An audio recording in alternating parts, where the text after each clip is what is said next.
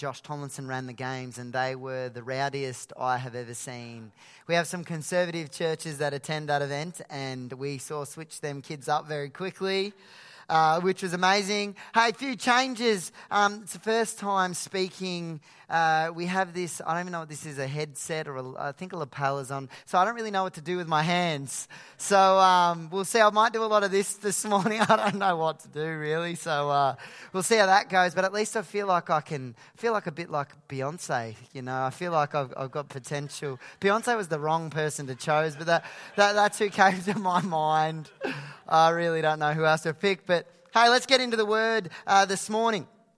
Last week, Pastor Nick spoke a very timely uh, sermon. We've been doing a little mini series uh, uh, called Firm Foundation. Uh, we're going to be doing it. We did it last week, we'll do it this week. Pastor Nick wants to clean it up uh, and, and, bring the series to a conclusion uh, over next week. But the Firm Foundation, what he spoke on last week was about the firm foundation of having security in God. And who here was absolutely challenged and felt that that was a word in season last week, who was here, give us a wave, thought it was fantastic. For those that weren't here, what he talked about, one of the things that really spoke to me was not becoming uh, tricked by the performance trap, the approval trap, and the positional trap. As in, what he was saying there was don't let the false and incorrect interpretation of these things control your life. Because we know that because of Jesus, our performance, our approval, and our position has already been secured through the work on the cross. Amen. So we know that we can have our security in God. So, this morning, I want to continue along the Firm Foundation series. And when we're hitting foundational things, what I want to talk about this morning to you guys is the foundational uh, thing that comes around worship and service. That is a foundational truth. Now, why I say truth and, and, and not truths as, as in plural is I think that worship and, and, and service to God actually, they go hand in hand. They are the one thing. You know, to sit in this room or to stand in this room and weigh, raise your hands in worship is as much an act of worship as putting on an orange jacket and going and meeting people as they arrive in the car park. Are you with me this morning? Do you agree with me this morning? So I want to talk about the foundational things of worship and service. But let's pray this morning. Dear God, I just pray right now, Lord God, that you will speak to everybody. Lord God, I thank you that you know every person in this room. You know where they're at, you know their situation, you know exactly what's going on. Lord, I pray that you will speak to everybody. Lord God, speak to their heart in Jesus' name. And everybody who agreed said, Amen. Amen. Serving is a very particular thing. What is required when it comes to serving is selflessness, but what it causes is greatness. What is the making of you is actually what is done when it's not about you. Now, what I want to do is I want to camp this morning at 1 Corinthians 28 9 and 10. So I'm going to read it to you first, and then I want to set up exactly what I want to talk about. Then I'll come back, we'll do the context. And then I believe that in this portion of Scripture, there are at least three to four spiritual progressions, things that we can go back uh, home and we can have a, have a reflect upon our hearts and are we doing these things? So it reads this in 1 Chronicles 28 9 and 10, it says, And Solomon, my son, learn to know the God of your ancestors immediately. Worship and serve him with your whole heart and with a willing mind. For the Lord sees every heart and knows every plan and thought. If you seek him, you will find him. But if you forsake him, he will reject you forever. So take this seriously. The Lord has chosen you to build a temple as his sanctuary. Be strong and do the work. So, a lot of you guys know I have three kids. And as they grow and as they mature, and as I look at them, I'm so blessed and, and beginning to try and work out their, their different temperaments and, and ways to meet them where they're at so I can try and be a, a father uh, that loves them the way they, they need to love. And, and um, I love Jai, my boy. You know, we've got three girls and there's two boys in our household, and, and he absolutely blesses me. But, but let, me, let me give you an example just so you're aware, aware of his beautiful little heart. This week, um, now for those of you that either have had children or have a puppy in your house, you'll be able to relate to this. So we walk past the toilet this week, and three quarters of a roll of toilet paper is on the ground. Has anybody ever experienced that? So we say to the four year old, You need to fix this problem. So I say to Jai, let's fix this problem. Now, in my mind, two things happen. One, you attempt to put the roll of toilet paper back on the roll. It's messy, it's annoying, but it's still functional. Does everybody who tries to do that?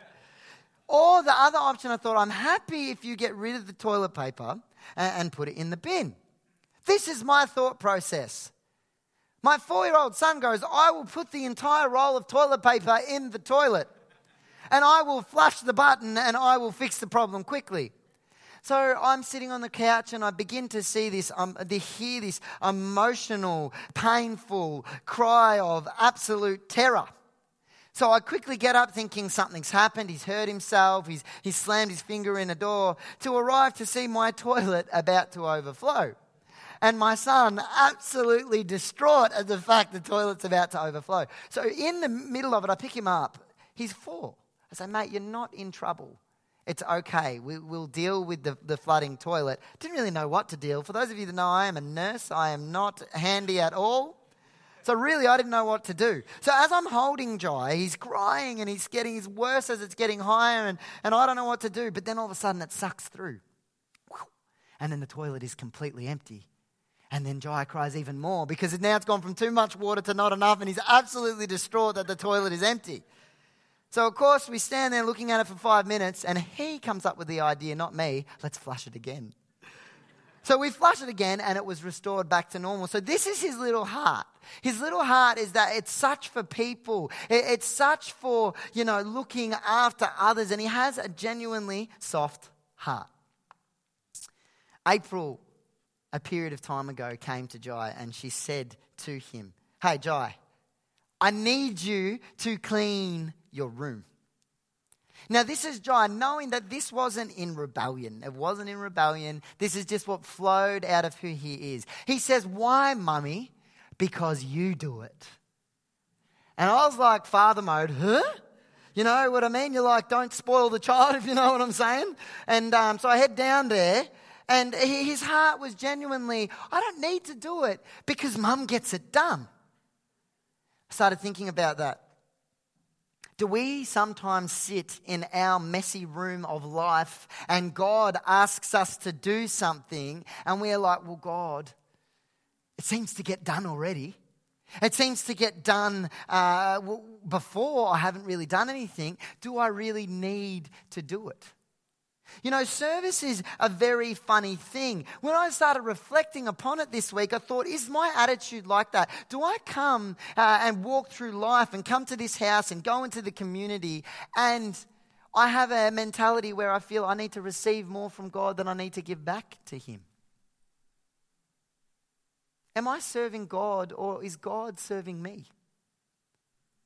Because I know I was designed to serve Him. I know I was born to be in relationship with Him. But yet, somehow, going through life, you pick up these subconscious habits that are not of God. They're not of, we're designed to serve Him, but yet somehow we want the focus around ourselves.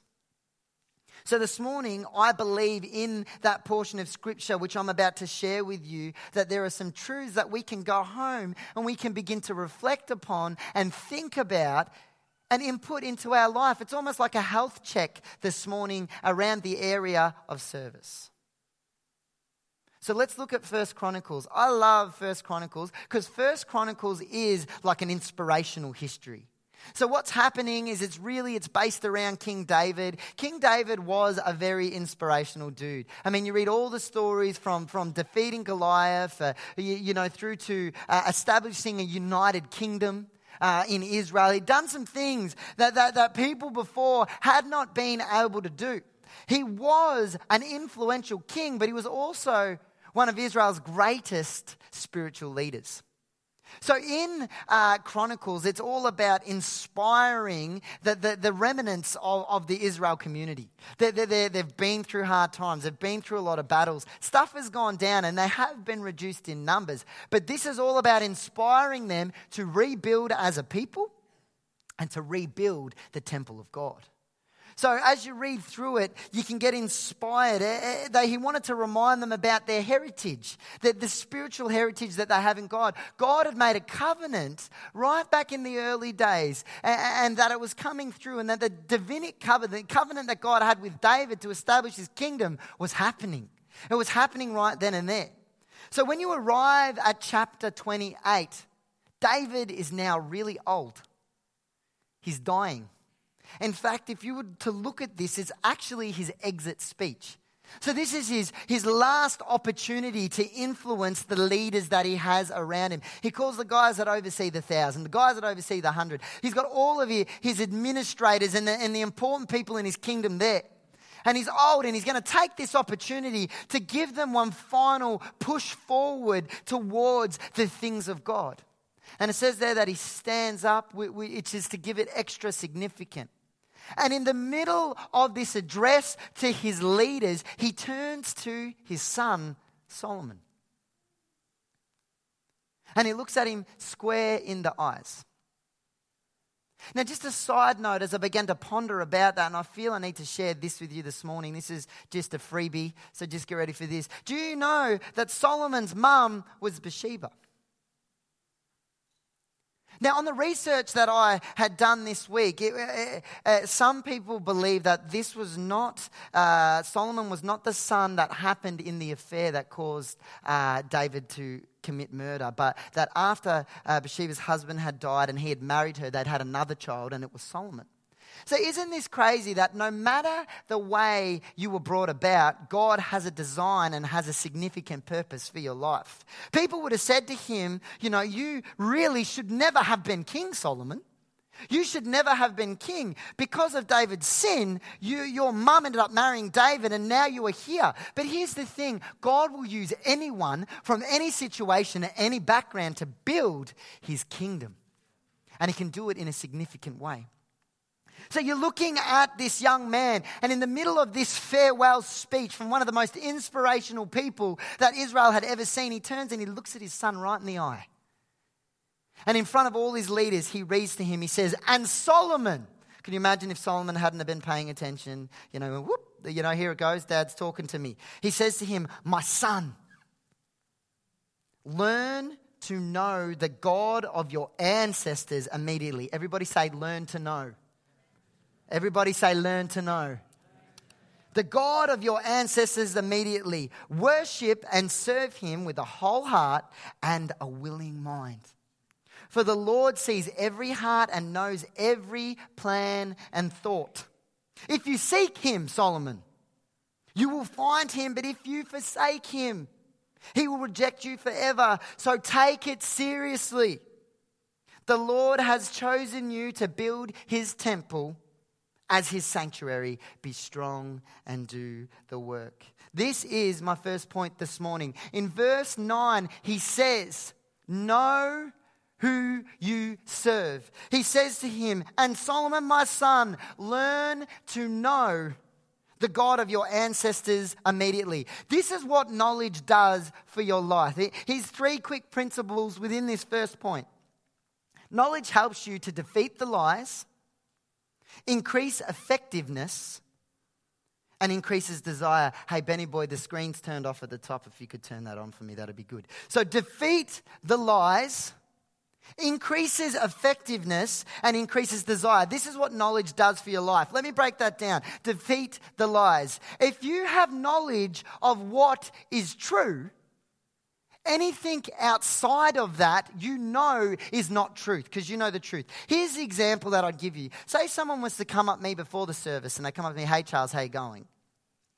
I just heard April in the car park swearing her head off. Now, I'm telling you now, I would say to that person straight away, no, you didn't.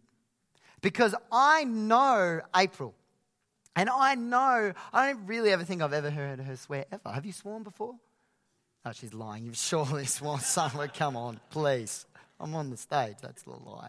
So, um, but I would know that if they would come to me and they would say that I knew, I would know, I would have knowledge of that that was outside of her character. So, what happens is that if you have knowledge, David is saying to Solomon, know the Lord of your ancestors. So that way, if anything is outside of that, if people or the devil comes to try and tell lies to your life, try and bring things that aren't of God to you, if you have knowledge of the truth, you know if anything is outside of that, it is not accurate. But you need to know the God of your ancestors. Knowledge increases effectiveness. I love going to cafes where you go so regularly to the point that they begin to know your order. They begin to know if they've paid attention to you, you can walk in and they'll say, Oh, you're going to have a piccolo latte again today, sir? Because they know. And because of that knowledge, they are able to serve you more effectively. That have greater effectiveness because of that knowledge. You know, if I didn't like tomato, I love tomato, but that's all I can think of. If I was to order a sam- sandwich regularly, eventually, if they paid attention, they would know because of knowledge of being in relationship with me and community with me that when I come in, this guy doesn't like tomato. To the point that I don't even have to say it anymore. They are able to serve me better because they know me. Do you know that when I get home from work, April doesn't need to say anything to me. I just know from a look if I need to engage or I can relax and go and play. And, you know, I even know from the look who's been causing the drama. Because I have knowledge, I am able to serve my family more effectively. But if you don't have that knowledge, you have to work harder. You have to work longer. So he's saying, Know the Lord of your ancestors. If you effectively know God, if you know God, it helps you to be more effective when you serve Him. It helps you to defeat the lies. But it also increases your desire to serve Him. Having knowledge of God increases your desire. Do you know, I love my family and I like to serve my family and serve my wife because I know what she does for me. I know what she does. And it's the same with God. Like you just have to read scripture to get a hold of what God has done for your life. Why wouldn't you want to serve him? In 2 Corinthians 5:21 it says, and this is referring to Jesus, it says, "For our sake he made him to be sin who knew no sin, so that he so that in him we might become the righteousness of God." Do you know, because of Christ's work on the cross for me, I am justified before God. I have justification because of what he's done for me. Why wouldn't I want to serve him? He sets me apart. He gives me mercy. He gives me grace. He gives me guidance. He gives me strength. This is the God I serve. This is the God I serve. Why wouldn't I have a desire to serve him? Does anybody know the old school song? I know Nathan Flannery does because we've been singing it. Do you remember that? What a mighty God we serve. Does anyone know that song? Is it just me? What am I? I see that hand. I see that hand. I see that hand. We should bring that one back next week. You know, let us clap and praise the Lord. Come on, there's a classic. But it's true. What a mighty God we serve. Look at what He's done for our life. How can it not increase your desire to serve God? Do you know Him? It helps you defeat the lies of the enemy. It helps you serve him more effectively and it increases your desire. This is what happens when you begin to strive for an intimate knowledge of the God you serve. Why wouldn't you want to know him? So I understand in David's first statement to Solomon, he doesn't say, wait on the Lord. He doesn't say, find the Lord. He doesn't say, go to. Because here's the thing you can know where I'm located at right now, but you might not know me. You could wait on me and still not know me. Knowledge is the first statement that David says to his son. And I believe that that is the fundamental to wanting to serve God. You serve God out of relationship with Him, out of knowledge of Him. So know who you serve. But I like it because what, what, what, he's doing is he then goes on to the second part of verse 9, which is actually how to serve. Because it says there, worship and serve him, everybody say, with a whole heart and a willing mind. For the Lord sees every heart and knows every plan and thought. Serving involves practical application, it involves emotional investment and spiritual maturity. If you're doing it with just uh, a willing mind, but your heart isn't in it, it's very dangerous. It's very dangerous because your heart can be pulled away. You know, I think about if I use Solomon as an example. Willing mind, heart wasn't in it. You see, initially he prayed to God for wisdom and was given wisdom.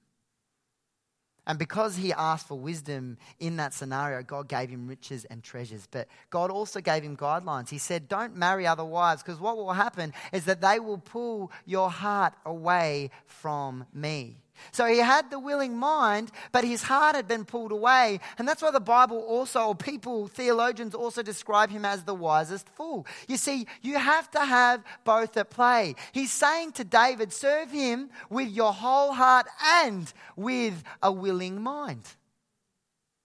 Because here's the thing if you do something for me and, and your whole heart isn't in it, it could potentially make the relationship worse because you might allow resent to creep in. You might allow negativity to creep in. So, out of that service for God, or out of that service, if you're doing it for, for say, me, if you are helping me out, if your heart is not in line with it, it can actually bring resent to the relationship. So you might be willing to do it, but you know, if someone asked me, you know, to move the pulpit, I can either go, "This is an awesome opportunity to help out," or I can go, "What a lazy mug." Why kick him? He's right up here, move the thing himself. But the thing is, it's the same act of service, but a completely different heart. So he's saying to his son, serve him with your whole heart and with a willing mind. It can be the other way around too. You can have a willing heart, but if you don't allow a discipline, it can, you know, I would have loved to help out, but when I got up in the morning, mm, I was tired. I'll help out next time. If I'm there, it'll be awesome. I will serve. But if you don't have a willing mind and uh, the ability to use discipline to help get you there, both can fall apart.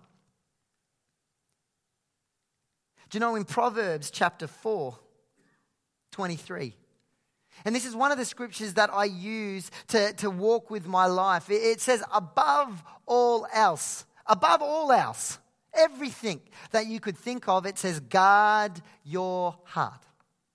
Because from it, everything flows. So, what he's saying is you need to guard your heart.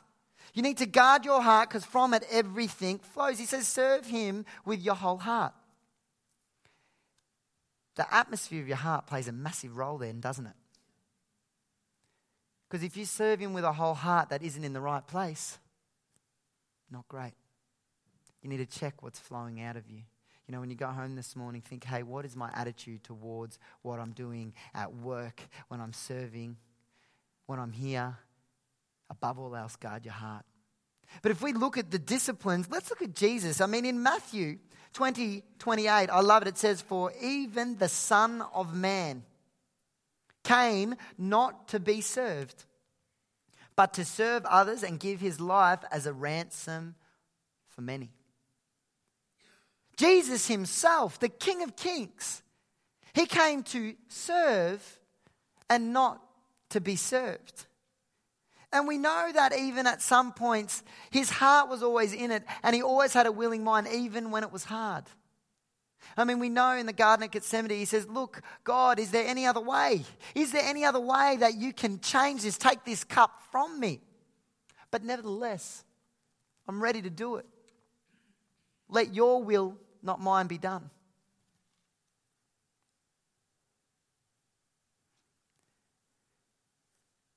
Good way to check your heart is whether you suffer from what I like to call the recognition spoiler. Has anybody ever had the recognition spoiler? Let me give you an example. You do a great act of service for someone and have no recognition, and it spoils the whole thing. People laugh because they're like, it's so true, but I can't amen at that point because that would be awkward. Or you just give someone a nudge at the appropriate time. I can say it again, get ready to nudge if you want. But the thing is, is that because there is no recognition, it spoils the act of service. I worked so hard. I came in all the time, and because of that, uh, no one recognized it. It, it. What was the point? Well, this is the point. I know that in Matthew 6:18 it talks about that God sees the unseen. Because we've got to look back the fact we are not serving man, we are serving the King of Kings. That includes your workplace, that includes when you serve your family, and that includes this house. But I do it. I do everything I do because I want God to see it, and I know that He sees the unseen. So even if I'm the only one I know that God sees it. But here's the interesting thing is that this can be in an external atmosphere of an act of service which no one else recognizes, but God also looks at the unseen, which can be an internal circumstance. The attitude of your heart. God sees it all. So, above all else, guard your heart, because from it, everything flows. Dan, I might get you to come up on keys. Point three know why we serve. I remember at the age of 18 when my uh, youth pastor went and did a church plant. And uh, it, it, was fantastic at the time. It was also heartbreaking at the time for me because um, a lot of young adults went with him, which was fine. But what happened is within six months, as an 18 year old, I had become the youth leader. And um, I didn't really know what to do didn't really know how to go about it, but God had given me one message. It was Jeremiah 29 11, which we all know talks about that God has a plan that gives us a future and a hope. Know why we serve, know why we serve. So I used to speak to these kids and say to these kids, God has a plan for your life. It's going to give you a future. And that's all I had, but I would see God do a great work in them. Last week, I was at the service station and there was a man loading ice into the, into the tray of his ute, and I just felt God say, Go and help him. So I got out and I just would pass the ice and pass the ice. That was it. And then I went on my way. In both those circumstances, praying with kids and serving someone else for no reason, I felt I was doing what I was created to do. Why do we serve? Ephesians chapter 2, verse 10 says this For we are God's handiwork, created in Christ Jesus to do good works, which God has prepared in advance for us to do. Why do I serve? Because God created me to do good works, which He had planned in advance for me to do. God has created you for good works in advance. Do you know Psalm 139 14 talks about God's written your days in his book? He's written them all out in advance. I serve because I was created for it. I was created to be in relationship with God. And how can you be in relationship with someone without service? I was created for good works in advance. He's done it already for you. Why do you serve? It's what you're born to do. So just think about it when you go home and you're doing those dishes after tea for your family. Good work. God created you to be an influence. When you're at work and you might not get the recognition of your boss, but yet you maintain the attitude, people see that attitude, God gets the glory. Good works you were created to do. But I think sometimes that we forget that we are chosen. This is why I love what he says in verse 10. Looks at his son and he says to him, So take it seriously. The Lord has chosen you to build a temple as his sanctuary. Be strong and do the work. God has chosen you. So be strong and go and do the work. Do you know one of the greatest inspirational people in my life was my father? I saw my father work in Melbourne when we were living in Geelong. It was a two and a half hour round trip daily. I'd see him get home in the evening. He'd find time for my mum. He'd find time for us. Saturday morning, I'd hear him up early because he was preparing a sermon. Because he was a pastor of a church that was small, that couldn't sustain a wage for him. So he'd get up early, he'd prepare the sermon but he'd do it at a period that we weren't awake so that he could engage once we were up. Sunday morning, he'd get up, he'd get there first, he'd do setup, we'd do setup. He'd then be there last, regardless of a large turn up on a Sunday or a small turn up on a Sunday. He took the work seriously because he went from a revelation that God has chosen me to build the house.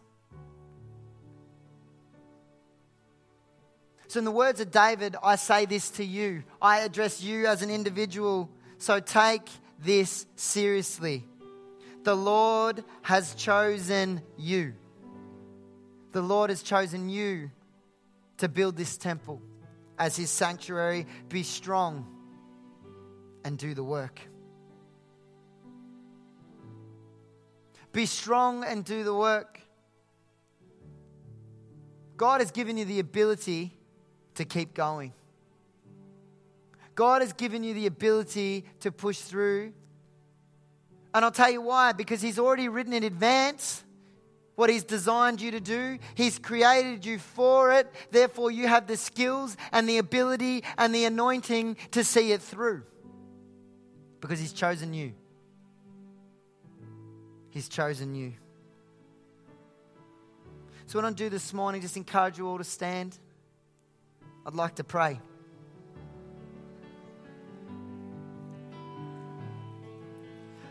You might be here this morning, and just because of life, sometimes you forget that you've been chosen to have an impact, to serve. Do you know it's an honor? What an honor. We get to serve the King of Kings and the Lord of Lords. So this morning, I wanted to talk to you guys about the fact that we need to know the God we serve. We need to know how we serve Him, which is to do with your heart and your mind. Why we serve Him, because He's so good. Why we serve Him, because we were created to do so.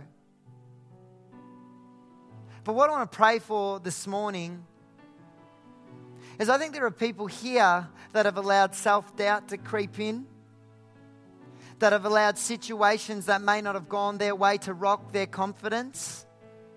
And that this morning you need to realize, and I want God to just flood into your mind the fact that you are chosen for good works.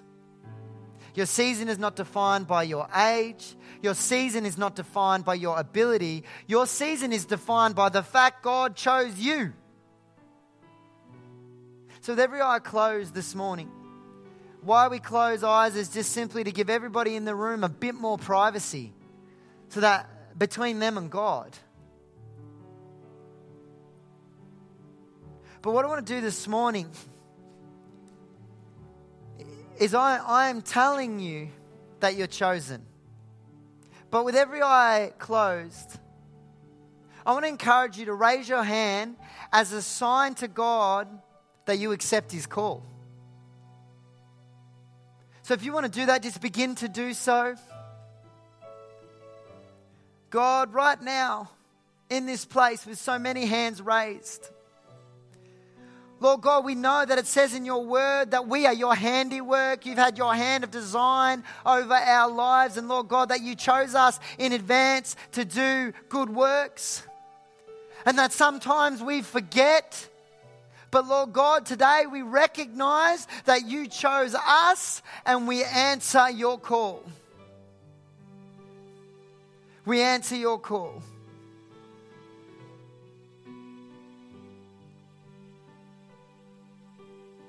So, right now, what I want you to do is I just believe what you need to do is ask God what that call is. So, just in your heart of hearts or quietly begin to speak to yourself, ask God, God, what is it that you need me to do? What is it that you've called me to do?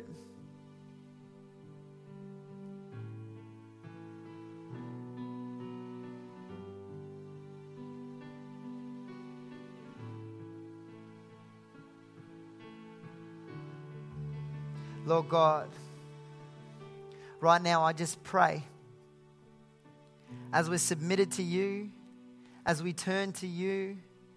Lord, I pray that as we answer your call and we take a hold of it, you'd begin to reveal to us the plan, begin to reveal to us the steps we need to take.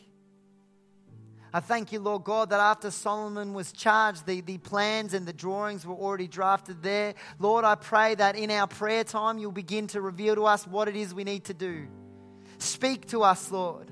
Help us to serve you. Help us to know you. We take and we answer your call. In Jesus' name, amen. Amen. Fantastic. Why don't you just take your seats again just for a minute? As we close uh, this morning, it's obviously the Sunday of the month where we do our missions offering. Now, our missions offering goes to uh, Mark Borromeo, who's in um, Italy. He runs the youth over live there. They're seeing breakthrough and salvations all the time. We support him financially, and also Matt and Kimbra Smith in Cambodia doing the Destiny Rescue. What a call to have! What a call! Like, I just think about their life and their kids. I mean, imagine the goal for the day is to go into the broth- a brothel and steal a child out of slavery so that they can be restored. They can know that they're loved. To know, um, imagine for the first time a, a child having the foreign feeling of what it is to actually be protected. This is what we give to. You know, that this is helping advance the kingdom of God in a country that some of us may never go to. So, we're going to take up that offering this morning. Just want you to give me a wave if you need a credit card slip. I know a lot of people do that. Just if you give a wave, the ushers will come down. But otherwise, uh, if you want to just take that uh, offering in your hand, the buckets will be on your left hand side and we'll pass them on. But let's pray.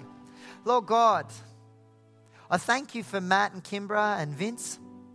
Oh Lord, I thank you that they are serving you. They've heard your call. They have knowledge of you. Lord, I pray that this small amount of finances that we give, that is not small, Lord God. In fact, it is significant.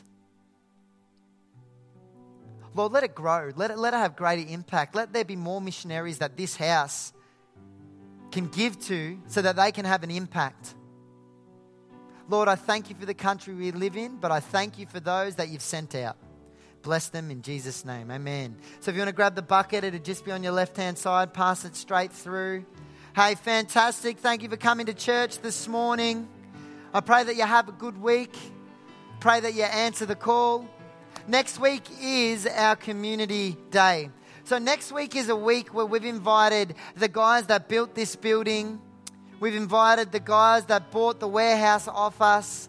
Uh, we've invited various people from the community purely for an excuse to get them in the house so that they actually know we're not just here to be a church, but we're here to be a church that looks outward and that we want to engage community.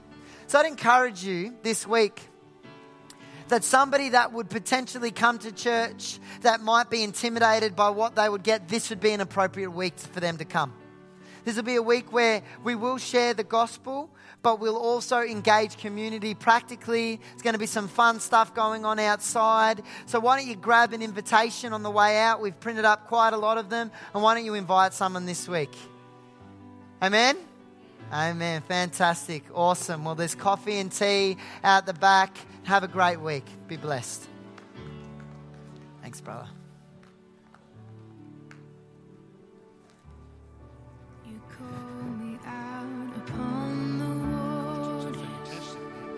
Better?